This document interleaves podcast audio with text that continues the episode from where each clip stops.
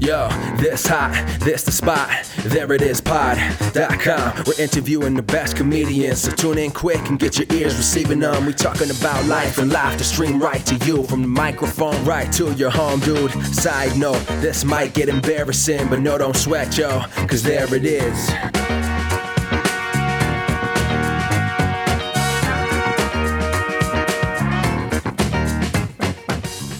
Welcome to the There It Is podcast, a comedy podcast for creators of any variety. I'm your host, Jason Farr. Let's do this. Thanks so much for being here and listening, especially if it's your first time listening. This is the first episode you've ever heard. Thank you for joining us. We have 70 uh, some other episodes, and you can get all of those right now on SoundCloud or iTunes and soon Stitcher because I have a cousin who can only listen to podcasts on Stitcher. So I guess I'm getting Stitcher now so family can hear this. Uh, yes, this is a comedy podcast, but it is for creators of any variety, and that just means if you are creating anything, expense reports even, then I think you can learn something from this podcast. I think there's plenty to learn about having a procedure, generating ideas, creating ideas, being creative, and even having a discipline. And today's guest is great at giving knowledge about how to do that. He's a stand up comedian here in New York City. His name is Mike Kaplan. He's been on Last Comic Standing, a ton of episodes of Conan. He was even on Tonight Show with Conan O'Brien and David Letterman's Late Show. He's really great, gives a lot of really good information here. Here's my chat with Mike Kaplan. I grew up in New Jersey. Okay, so not far from New York City, where it looks like you cut your teeth for the most part doing comedy, right?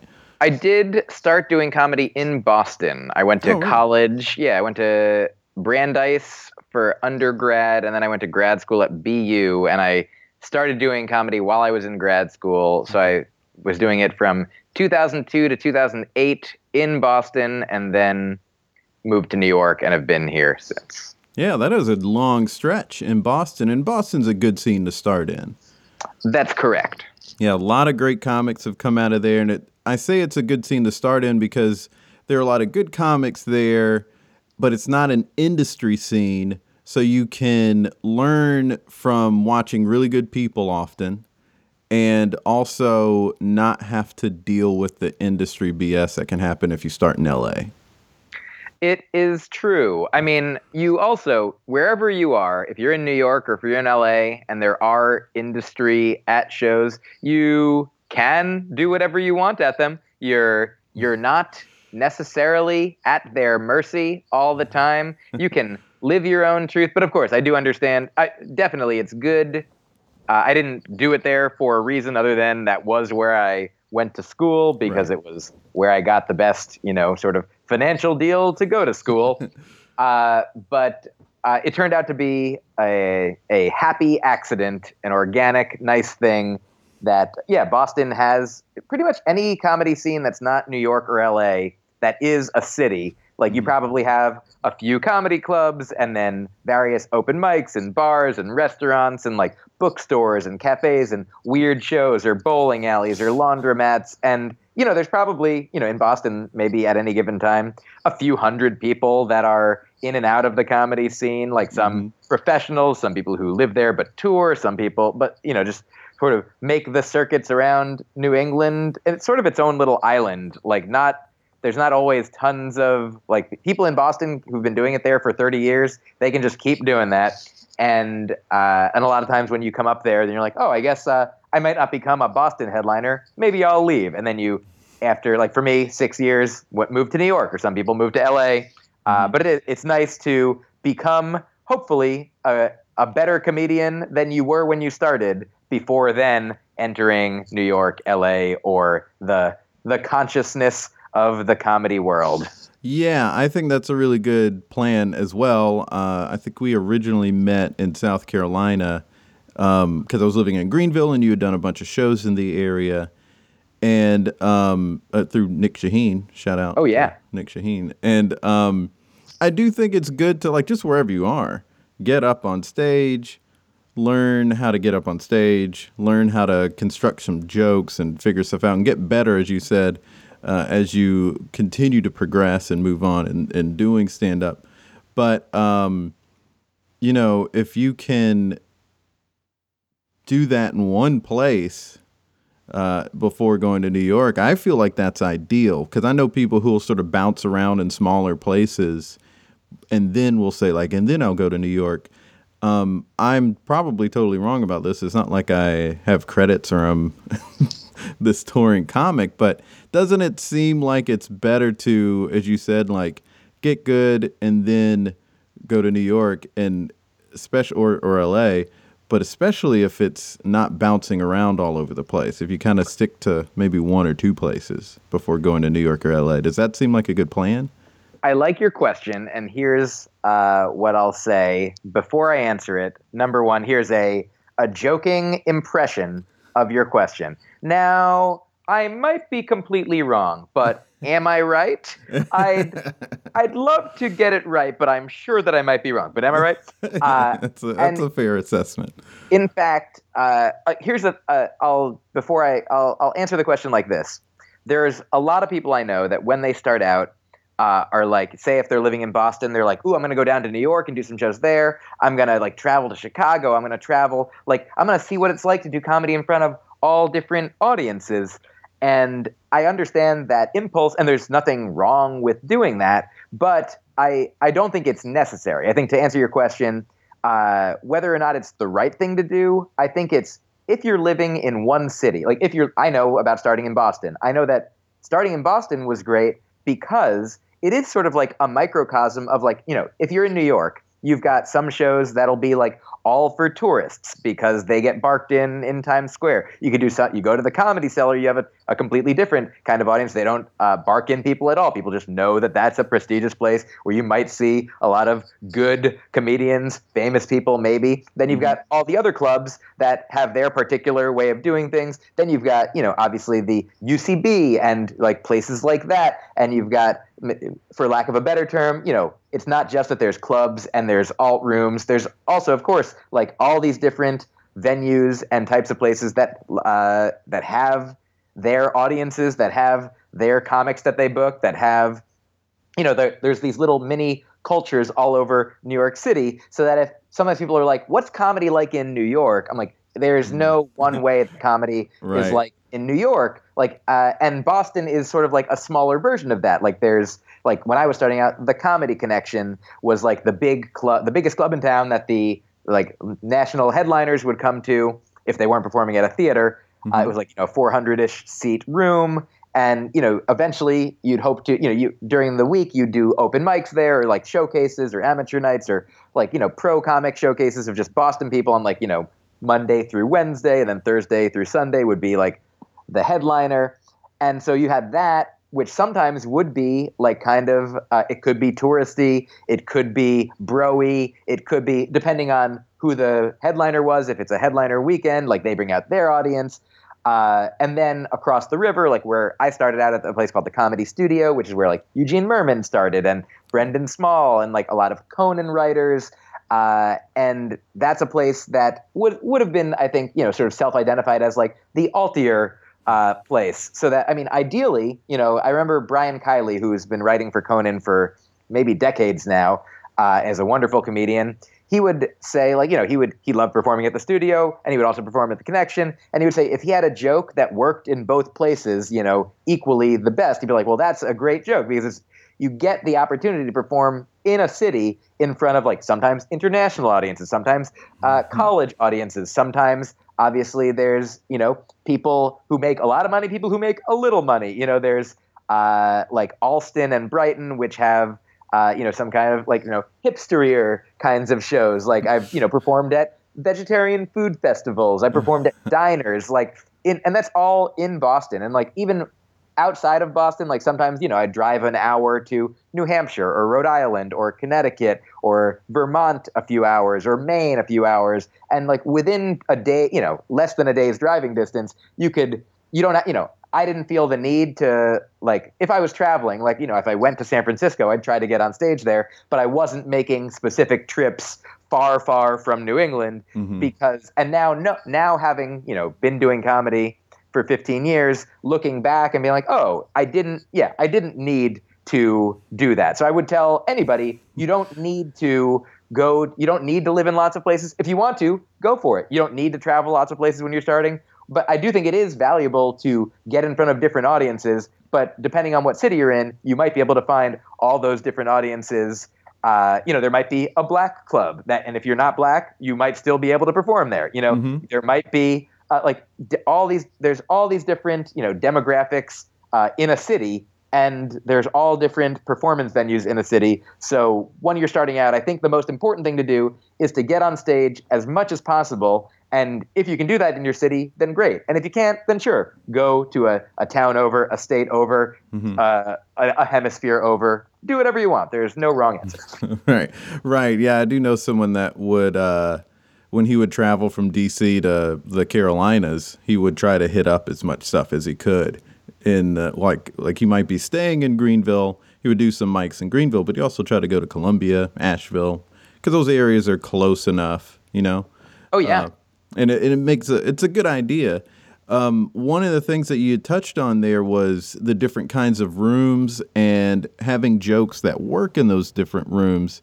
Uh, if somebody has maybe a particular voice and they have found going to different kinds of rooms that their material only does well in one room, should they feel discouraged or should they say, well, at least I know who my audience is? Uh, both maybe, but also, uh, I would say when starting out, uh, the goal is to figure out who you are, and thus, I feel like knowing who your audience is is only a question that really makes sense once you have figured out who you are, which some people would say, ah, you got to do it at least five years. Some people would say, oh, five years is actually 10. Oh, it's really 15 or 20. You know, as as there are now more and more comedians that you know started in the boom of the 80s and like you know in 10 years there'll be a bunch of comedians that have been doing it 40 years and they're like oh you really don't know who you are as a comedian until you're you know old enough to run for president as a comedian. Like you got to be 35 at least 35 years in comedy before you know anything. Um, but i so i would say uh, definitely I, there's there's this uh, quote by niels bohr that i like that says the opposite of a small truth is a lie and the opposite of a great truth is often another great truth. And so, one truth is when you're starting out, like, you know, the goal is to make audiences laugh, to make as many people laugh as possible, to, like, obviously, you're in comedy. Uh, if, if you're never making anybody laugh, are you doing comedy? A great philosophical question. In the woods with one hand clapping, no hand clapping, probably, Mhm. if you're not making anybody laugh anytime. But the sort of great truth opposite of that is you always want to be yourself. You want mm-hmm. to not make people laugh, obviously, in the extreme by telling other people's jokes. Like, that would be the wrong thing to do. But mm-hmm. even to, like, if you write a joke and you're like, I don't believe in this, I don't think this is an idea that I care about, I don't think this is funny, but it does make people laugh. Like, obviously, in the beginning, you don't, you don't know how you're funny. You don't know how to be funny necessarily, other than maybe with your friends or in whatever situations outside of professional, official comedy situations. Uh, but learning how to do it in front of audiences is a thing that usually takes some time, adjustment, learning, editing, growing. And so I think that saying like, "Oh, I only appeal to these kinds of audiences," in the if you're too early in it, is limiting. And I wouldn't Mhm. recommend thinking like that. I would say strive to be yourself for as many different audiences as possible. And yes, then if at a certain like when people ask me like if I go to a certain region of the country or if I go if I perform for a certain age demographic or a different, you know, racial or ethnic breakdown, like, you know, if I'm performing for all Jews or not all Jews, I'm performing mm-hmm. for all vegans, not all vegans, I'm performing in the South or the West or the North, like people ask, like, do you change what you do? And at this point, I mostly don't. Like, if I'm performing for like all old people, I might not tell jokes about the Fast and the Furious. You know, if I if I have those jokes, which I which I do. If I'm performing uh, for an audience not in Boston, I won't tell jokes that are about like specific, you know, Boston local references. That would I think like that would be an obvious thing. But other than that, I mean, even even that, I wouldn't even swear. Like, if it's a story, if it's something that's worth telling in Boston, I think there could be a way to make it worth telling somewhere else that isn't just a Mhm. reference joke of like, ah, this part of town is like this, you know. Right. So I would say wherever I go and whoever I'm performing for, you know, at this point I've written hours and hours of comedy, and so I might like if I'm doing a corporate gig and they're like, please don't swear. I won't tell any jokes that have swears in them. I won't be just writing all new jokes that don't have swears to try and you know uh, curry favor or pander to whatever audience I'm doing. Unless they're if they're like, we'd like to hire you to write jokes about our company, then I'll do that. But if we're talking generally speaking, I will take the hour that I'm doing or the whatever I'm working on right now, and I'll do it in you know in San Francisco or Nashville or Atlanta or somewhere in Texas or Minneapolis or Canada or Australia. Uh, I mean, I, when I went to Australia a couple years ago, sometimes you have to realize like, oh, they don't know, they don't have the exact same words for all the things. Like, what would Yeah. what would what word should I say in this joke um, instead of the word that I normally do? But overall, and so ultimately, after you've been doing comedy for years and years, then if you get to a point where I heard sto- a story about Brian Regan once that Mhm. uh, there was a club in the South somewhere. Uh, maybe I want to say it had the word dome in it, like the Sun- Thunderdome or the Superdome or something that makes me think it's like a gigantic arena, but it's pr- not because I think it's uh, a performance, a smaller performance venue than you know a dome would normally entail. So I forget where it is, but I, the story I heard was the owner of this club, uh, 50, 52 weeks of the year, 50 of those weeks, he would book either like a a self-identified redneck act or a self-identified Def Jam act. And so for 25 weeks, you know, uh, one crowd would come out to see the Def Jam acts, and the other 25 weeks, uh, another crowd would come out and see the redneck acts. And the other two weeks of the year, he would bring in Kathleen Madigan and Brian Regan. and and Brian Regan, the story he would tell is like I he would just eat it. He would just because he wasn't either of those things. Right. And that was the audience were like, oh, well, I guess it's got to be it's got to be one of them. So we'll come out and see this guy. and it he was says- neither of them. and yeah, he would just eat it year after year. He would just keep, and he's he asked the owner, he's like, "Why do you keep rebooking me?" And the guy's like, "I love you." He's like, "I gotta like at least two weeks a year. I gotta have some like you're my favorite comedian or something like that." He's like, "I want to bring you in. I want to bring Kathleen Madigan in. I understand." Uh, the rest of the time, like I am also thinking about the audience that's coming to see the show. But he's like, "Give me two weeks," and so Brian Regan, I don't know how long he'd been doing comedy at that time. Like, not long enough that he didn't have to take those gigs, I guess, uh, but long enough that he knew who he was and he knew that that in in those moments that wasn't his audience. And so I think at a certain point, yes, you you can say that. But for if you're listening to this thinking like, and you're getting into comedy and you're only doing it like a few years or even five years or even ten years, like I I don't have. There's no places right now that I wouldn't like. If somebody was like, "Do you want enough money to come here and do comedy?" and if I was like, "Oh, I, there's no audience or no place," unless I felt like, fit, like if they were like, "Come to a war zone," like I might not go there. Uh, but uh, you know, if I a place where it's just a place that I'm unfamiliar with the terrain, the environment, the the specific people, if it's a place I've never been, like I'm willing to go and be like, I'm a human being, I'm a comedian, I've been doing this for 15 years. I would, I'm happy to learn how uh, how I'm received in this audience, and uh, and yeah, and if it if it doesn't go over, I don't think. Uh, I mean, also I would say like there's very few places where I've ever gone, like the same way that there's no just one way that comedy is in New York. Like comedy isn't the same in like Winnipeg or, you know, Boise as well. Like maybe there is, you know, a scene and a feel and a vibe or a community, but I've had some places you go and, you know, half the shows are great and half the shows are less great. Mm-hmm. Like there's different people in every town and they're not like nobody is the same everywhere. So I would say uh, like even like there's Providence, Rhode Island, very near to Boston. Like some of the clubs there, sometimes when you perform at a club there, you're like, wow, this is not like it's a, a specific flavor, a specific portion of what it's like in Providence, Rhode Island, but also Providence has like Brown University and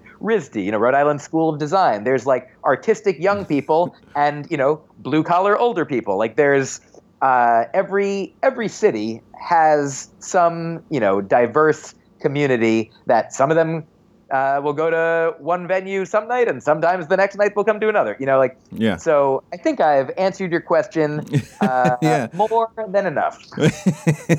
well, I do have a question about finding yourself on stage, like like learning how to be yourself and and develop that self on stage. How long did it take you to discover that? It's different for everybody, I know. It is. Uh, the answer that I give for myself will be applicable to everyone. It was six years, two months, three days. Um, here's a, another another one of these great truth opposites is like sometimes you uh, have greater insight into yourself, and sometimes others have greater insight into at least how you are perceived. Because you might, you know, you might think of something and think it's the greatest, and then you tell an audience, and they're like, disagree. Um, and I would say, like, I started with kind of like a delusional self confidence that Uh-huh. sometimes is necessary to be able to go on stage and be like, I'm worth listening to. Uh-huh. And have people be like, no, you're not. And be like, I disagree with you. I'm going to keep trying. And then eventually, you know, it becomes kind of a fake it until you make it thing, which you don't even know that you're faking it. Like in the beginning, I didn't know that I was not as good as I thought I was. Uh, but like later, I'd be like, "Ooh, I was not as good as I thought I was." good thing I know myself now. It's like, but then in five years, I'll be like, "Ooh, what about that? No, thank you." And so maybe in the beginning, there's more of like you know a if you look at a graph of your improvement, you have so much room to improve in the beginning, uh, and so it'll be like a like a you know a one a one to one axis, sort of like you know just a diagonal line going right like a, a 45 degree angle or maybe it's even higher. Maybe there's like such a, a sharp learning curve like wow i was horrible. Now i'm a lot better. Now i'm a little better. Now i'm a little little better. And at a certain point once you've been doing it maybe you know 5 10 15 20 years like you'll still be improving. You'll never reach the best that you'll ever be. Hopefully hopefully like the stuff that i'll do next year i'll be happier with. I'll be happier with the comedian i am next year. Uh, like I've heard people in it 20 years being like, oh yeah, like Louis even will talk about, uh, you know, I think he says he's been doing it 32 years, and he's like, I got good four years ago, like, and maybe in 10 years he'll say the same thing, you know, and so I would say though that the point at which for me the the curve like leveled off a little bit, where it, I started and like my friends in college were like, why are you doing comedy? We're all funny. You're not any funnier than us. Why are you mm-hmm. doing comedy? And I'm like, well, I, you can all do it too if you want, but uh, I'm doing it. Mm-hmm. and then I'd say five years in, maybe, but somewhere between four and six years in, one of those friends, like they came to see me at Bringer shows. They mm-hmm. came to see me in my first, you know, six months, and then they stopped. But then, like four or five years in, I invited them to a show, and I remember that my friend Dave came to the show, and it was like I'm like, this is a good show. I'm on a good show with good people. I think you'll you'll like it, regardless of whether you like me. And after the show, he's like, you're good now. And I remember, you know, Joe List. Uh, Joe List is a comedian and good friend who also started out around the same time I did in Boston. And I remember like uh, being at a show at the Comedy Studio again, like four or five years in. This must have been around like you know started 2002, so around 2006, doing a set and like on a Saturday night, just a seven minute set at the comedy studio. And afterwards, Joe was like, that was really good. Like in a way that I understood means he had never seen me be that good. Uh-huh. It was surprising to him. He was like, like, you're good now. And like we all I think we all have those experiences because, you know, it's like you see yourself in the mirror every day. You don't know the changes that are happening gradually Right. somebody right. sees you, you know, six months apart, uh, and also, you know, he might have just seen me, you know, uh, doing like new stuff at open mics for months and months at a time. Like, Right. I, I remember the first time I saw Eugene Mirman at that club. Like, I saw him, uh, you know, probably on a Thursday, like trying some things out, and I'm like, cool, this guy's good. And then like seeing him like a year later do like a killer, like you know, running a set for Conan or Montreal or something, and be like, pow, pow, pow, pow, pow. I'm like, wow, this guy's amazing. Like, right. And it's interesting to know that from both sides of it because I know now the way that I get better is by people see me not being as good as I can be. I could go out every night and do quote unquote the best jokes that I've ever written, but I won't grow because I won't be writing any and won't be performing any new jokes. So after several years of uh, having no best jokes I've ever written, eventually they add up. And so I would say like around four years is where people started acknowledging that I was decent enough Mhm. to book to like I think that's the first year that I opened for somebody at the big comedy club in town. Like I opened for Mm. Mike Birbiglia at the Comedy Connection 4 years into doing comedy. And then he brought me to open for him a few other places and then I started like working regularly in Boston and like there were these bookers that would book you and like, you know, hey, drive an hour outside of Boston. You make 50 bucks if you're opening or 100 bucks if you're featuring. And then so like I would open for a couple years and then I was featuring for a couple years. And then around like 2007, 2008 is when I got a college booking agent and started like headlining colleges, even though I wasn't really headlining clubs yet, but I had an hour of comedy uh, that I eventually recorded like my first album in 2009. So I'd say by that point, I was glad I'd, I'd been offered to record one maybe a year or two earlier, and I had an hour. Like I did an hour of comedy probably in like 2006, 2007. You know, Mhm. start performing at colleges, but you know, uh, I, I was glad to get the opportunity. Uh, and I was glad the first opportunity sort of fell through the first time I didn't get to record an album, probably like 2007. And then when I did finally get to make the album in 2009, it all sort of came together like logistically wise. Like I had an hour that I've been doing, like the best of what I'd come up with in seven years. That it felt good to get it down and then start, you know, working on creating the next hour, which Yeah. then I, you know, uh, recorded maybe four, three, four years later. And uh, and similarly, I now like if people wanted me to, to record an album every year, I could. Like I I write a lot, I try things out a lot, like I riff a lot now. It's fun to Mhm. be in the moment, and like I would do even in the right for the right audience, an album full of stuff that like I didn't even necessarily plan everything. Like, but right now it's sort of like there's a, a natural gatekeeper situation where I I do I decide when I'm ready to do something, and then also somebody else has to be like, we agree, we will record this for you, we will Mhm. produce this and release this for you. Like I could do everything on my own, but it's nice to have sort of the give and take. But yeah, so to answer your question, for me, somewhere between you know four and five years, like feeling like I could do a good you know ten minute set, a good fifteen minute Yeah. set, like knowing what worked uh, at least you know a good portion of the time. hmm And then by the time I, you know, to have my first hour, my first headlining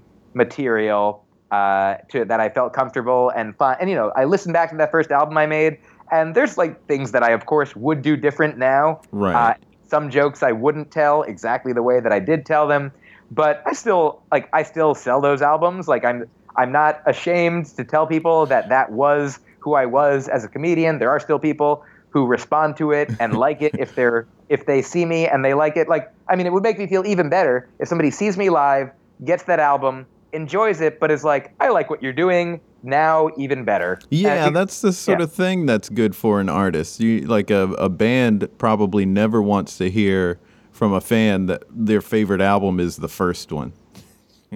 and it, it makes sense because uh, when you start doing like that's the the album that I put the most time into, but a lot of that time was just learning to be a comedian, Yeah. and so in some ways that doesn't count. Like, uh, but it does make sense that like if somebody you know spends years and years writing a book or creating their first thing, and then if it, if it does especially well, if it is really good, then sometimes there can be like demand for you to put out something else maybe sooner than you're ready. So Right. like everybody is like you know Dave Attell put out Skanks for the Memories probably like if, I don't know if it was like 15 years into doing comedy. It was like a long time into his career. He could have put out an album before that, and then he puts out a special like you know a year or two later or a couple of years after that.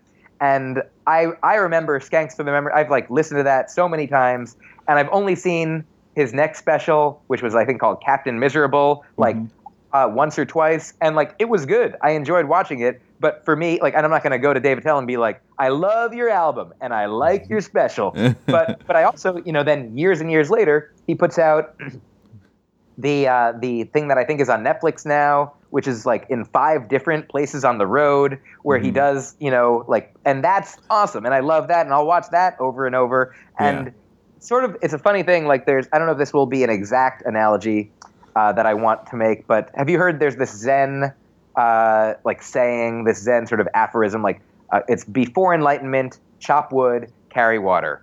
After enlightenment, and then yeah, after enlightenment, chop wood, carry water is the end of it, where it's you, you're doing, you're going through the same motions, like whether or not you've been enlightened or not. Because Right. once you're once you're quote unquote enlightened, or not even quote unquote, once you attain some measure of enlightenment, you're like, well, now what? And you're like, well, now I apply that to the same thing that I've been doing. If I've been Mhm. doing comedy, like you start out how do I do comedy? You just do comedy. That's all there is to do comedy. Okay, that's what's the secret? What's the shortcut? You just keep doing comedy, keep doing comedy. Eventually, you get to a point where you're like, oh, yeah, I got it. I Yeah. I know how to do it. Now what do I do? Just keep doing comedy. Just keep doing comedy. And Yeah. so for Dave Attell, it's not the exact same thing, but it's like that first album that he put so much time and effort and care and you know be, being the comedian, becoming the comedian. There it is, boom, like the pinnacle of all of his accomplishments up to that point. And then you know another year later, he puts out another thing, and but now and who knows? Now maybe he could put out the uh, thing of the highest caliber every year because you know. a after years and years and years, you you know gain and attain this mastery, like Mhm. this potential, you know, artistic enlightenment that allows you to keep doing what you were doing uh, before you even knew what you were doing. Like when it was just going through the motions, and now it's Mhm. really like going through the emotions. it sounds like getting better at comedy and finding yourself on stage are maybe two in the same. Uh, yes, I would say that I understand why we why you might be talking about them or why anybody would talk about them as different things because in the beginning it is perhaps a matter of like simple like mastery of skills or not even mastery just learning how to like if you're learning I remember Patton Oswalt made uh, uh, in an interview he made an analogy to like being a chef. He's like you know when you when you become a when you want to become a great chef uh, you don't start out doing like molecular gastronomy. You start out making like the best bowl of rice that you could ever like make the perfect bowl of rice first before that. And I think he was comparing that to like the way that some like people would start out in clubs and create their club act, and it was like you know jokes with setups and punchlines, and then some people would then go off and when the alternative scene started, like with uh, like Kathy Griffin and Janeane Garofalo and Marc Maron and Dana Gould and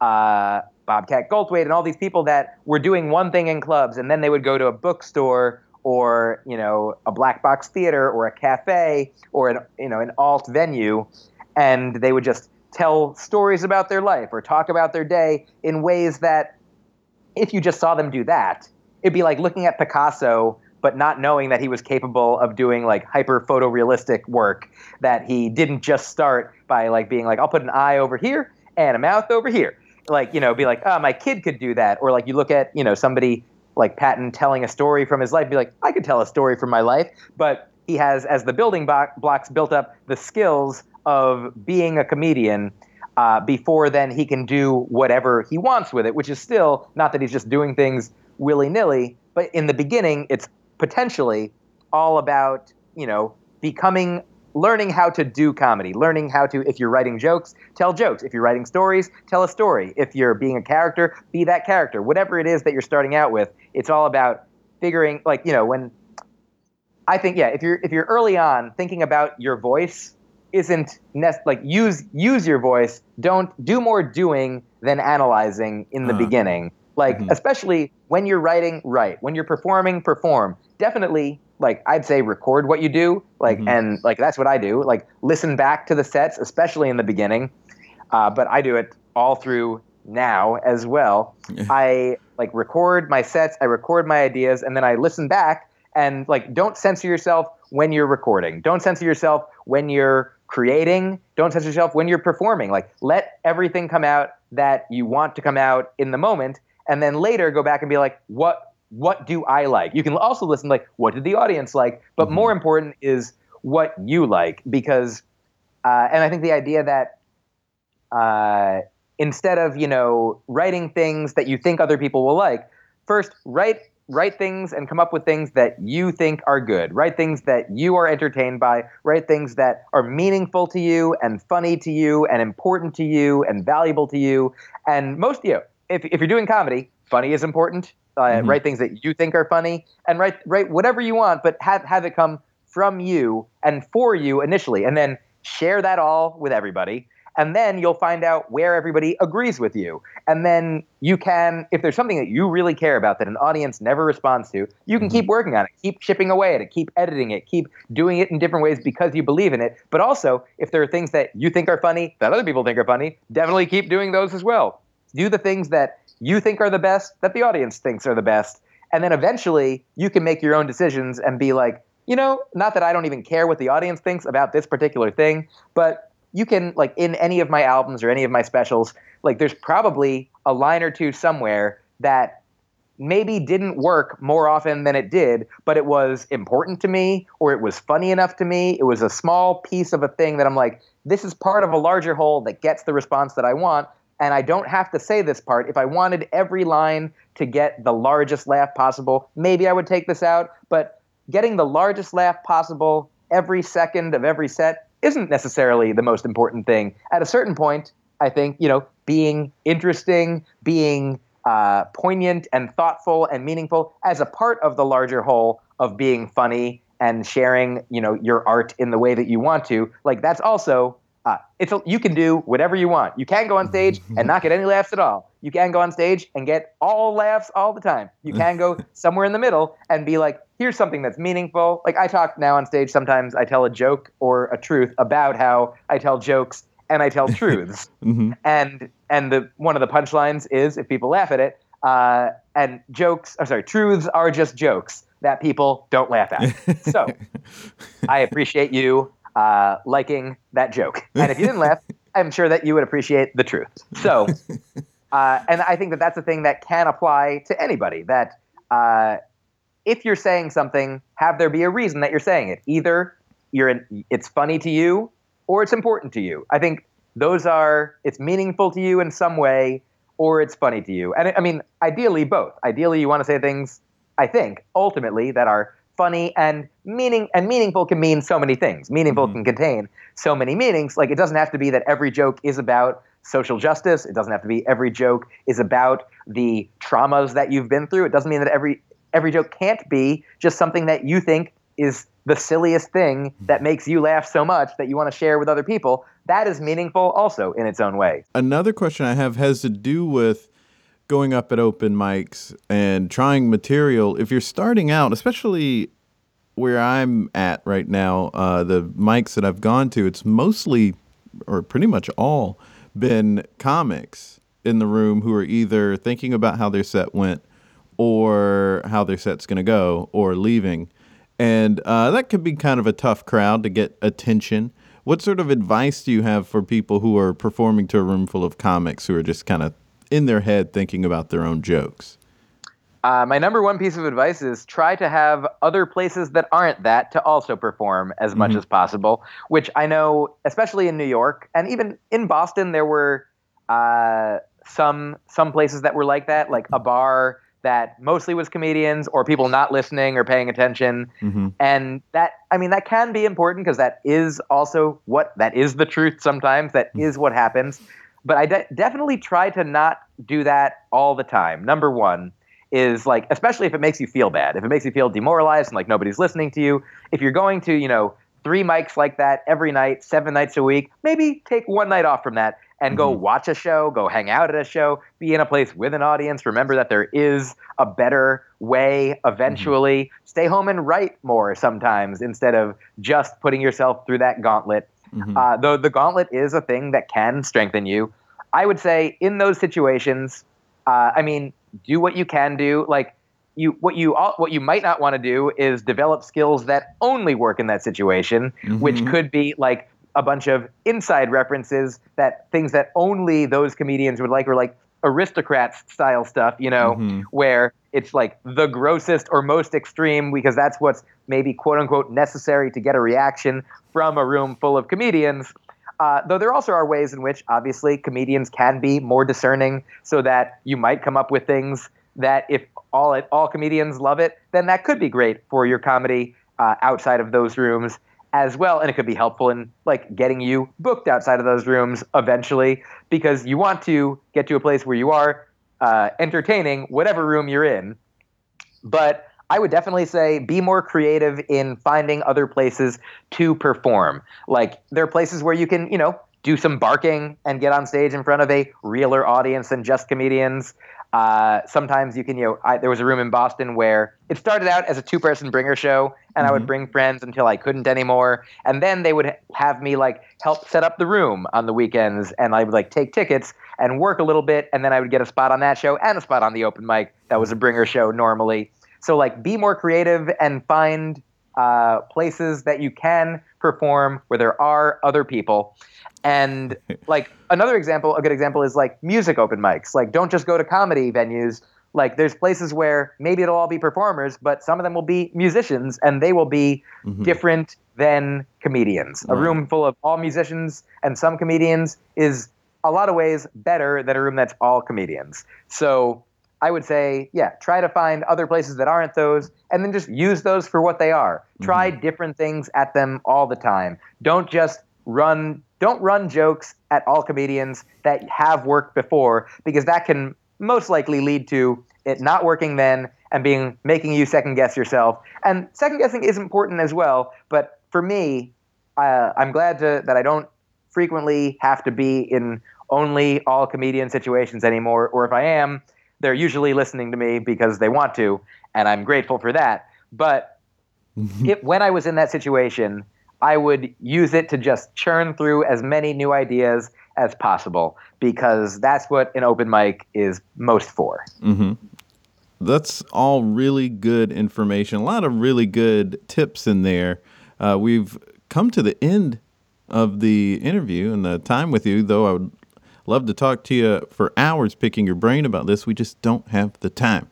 So uh, let's transition here to figuring out what we can create together. I do have an idea about uh, hitting up rooms in the New York area. I'm in Brooklyn, um, but uh, are there particular rooms that you know that someone who's got no credits like myself uh, could still easily get time on where the crowd isn't just comics? And maybe we can uh, come up with a plan for a week.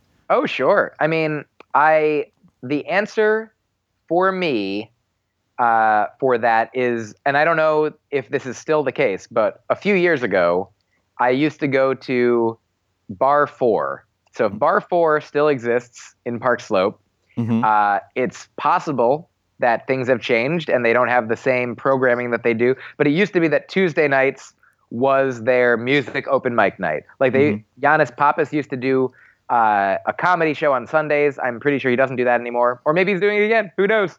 But I knew I know that Tuesdays was the bar for music open mic that anyone could show up at like you know 6:30 or 7 or something, put your name down, and I think they did a lottery to determine when you got to go up. But I think everyone did get to go up unless there was too many people massively. But I think it would go till like you know uh, 11 at night, one, maybe one in the morning, even. Like it would go hours and hours. And especially if you were on earlier, there would be people who weren't comedians. So I would say, in the creating the plan that we're creating here, mm-hmm. the thing that we're making, I would recommend looking up Bar Four and okay. Finding out if they do still do a music open mic that anyone can come hang out at. Find out if they welcome comedians still, and go to it. Go forth. All right. And how many nights a week would you say is a wise decision? Of course, everyone is going to be different. As, you mentioned earlier, some people want to go through that gauntlet and that can be good for them. But for the average person starting out or trying to get their teeth really sharpened in New York, uh, what's a good plan with that? Because you certainly don't want to overdo it. So, what's a good plan that someone could uh, take for for like a week, say, and uh, when it comes to going to the right amount of rooms and spending enough time writing and staying in?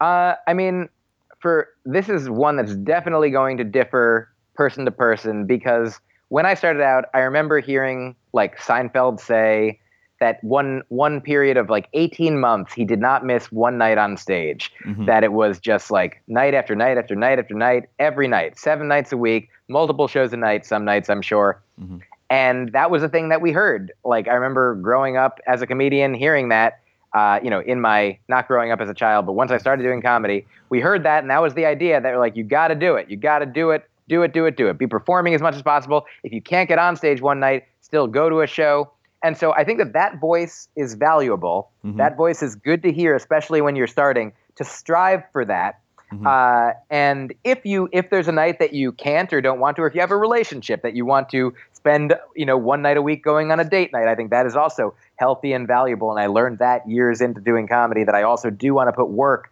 into my friendships and certainly having a full-time job and striving to do comedy full-time every night and striving to maintain relationships and friendships uh, that can be difficult. And you know your weekend days might be very full. And i don't know what kind of job you have. Hopefully you have a job where you can do some writing and thinking because writing can be happening all the time. Shows generally can only be happening at night. So i would say uh, my the initial voice that i'd put in your head is get up every night. Do that gauntlet uh, until you get to a point where you're like, I, this is doing more harm than good, and then back off a night, then go six nights a week, or do it. Say seven is going to be your guideline, and then back off and be like, okay, if I don't do, if I miss two nights, great. I'd say try not to miss two nights in a row. Do three days on, one day off. Three days on, one day off. Three days, or however many days you need to recharge. Two on, one off. Two on, one off. Two on, one off. Like figure out what works for you. Because for me now, if I miss, I remember one time, like I went to Florida to visit my grandmother for like five days, and I didn't get on stage really during that time. And I came back to Boston, and I've been doing it, you know, somewhere maybe around four to five years at that point. And I remember getting back on stage the next night after being gone for five days and being like, I don't remember. I had to like re-oil the gears. You know, Mm. I I didn't. I'd gotten into a rhythm of like Monday night I host my open mic. Tuesday night I go to another open mic and try out the things that worked. Wednesday night I, I get a, I'm on a showcase show trying out you know old things that I know work with some of the new things that I'm trying. Eventually the weekend where I'm doing you know my set that I know works with maybe one new joke that's been working for the past few days, and then just on the next Monday start it over. Try a bunch of new stuff. Hone some of the new stuff. Incorporate it into the old stuff and keep growing the old stuff to incorporate the new stuff. And so for me, having that day, that five day chunk of not doing that made threw me off just a little bit so that it took me a it took me a week to get back on schedule. And so i would say figure out what rhythm works for you. But in general you know doing it once a week is usually not enough to be a comedian. I would say doing it more days than not is is a good guideline to shoot for. I mean Mhm. shoot for them all. And if you make a majority of the days, then don't beat yourself up about that. Especially when you're starting and you you can't get on all of the best shows, all of the fullest shows, all of the shows that aren't just, you know, disheartening rooms full of comedians not paying attention to you every night. Like, yeah, definitely I would say try to be on stage at least 4 nights a week if you're starting out Mhm. and it, if you can more great De- try to do seven do at least four and don't do more than four that are only that horrifying disheartening experience i would say yeah that sounds good like try to have at least you know some of those maybe try to have not even more than three of those try to have at least one a week be something that makes you feel better try to have as many as you can be ones that make you feel better but don't do more than three nights of those and do at least four nights of something Yeah. Okay. Of so would that four nights of something even include a writing night? Uh, i would say i mean you can make your own rules but my answer is uh, if you're asking me no.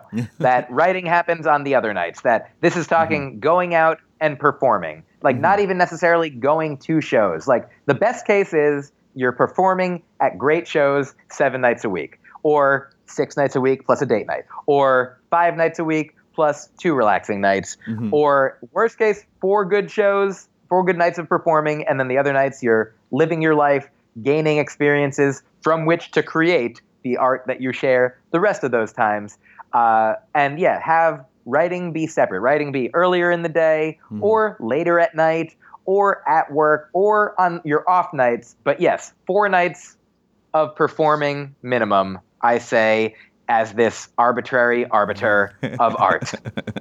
Thank you so much for doing the podcast. We'll call it There It Is. Thank you so much for having me. No idea why I say let's call it There It Is. Like, that doesn't make sense. It's like, do I want to say let's call it there or there it is? It's one or the other, Jason. Stop saying dumb things. Anyway, I hope you really enjoyed that conversation. I certainly learned a lot from it. I think there's some good tips in there that I'm going to start utilizing right now. I hope you do as well. And if you want to know more about Myq Kaplan, you can follow him online. You can go to his website, which is myqkaplan.com, or follow him on Twitter, Instagram, or Facebook at Myq Kaplan. He spells his name M Y Q K A P L A N. Links are in the bio. And his latest album is mm-hmm. called No Kidding. You can check that out. And his special, Small Dork and Handsome, is available on Amazon. And he also has a podcast called Hang Out With Me. So check those things out, folks. Well, again, I hope you learned a lot from this episode and are going to get out and generate some new ideas. Until next time, folks, be good to each other. The music for the theme song was created by Neil Brooks. The rap was written and performed by Nick Acevedo. The logo for There It Is was created by Jeff Prater. The There It Is podcast is produced by Jason Farr.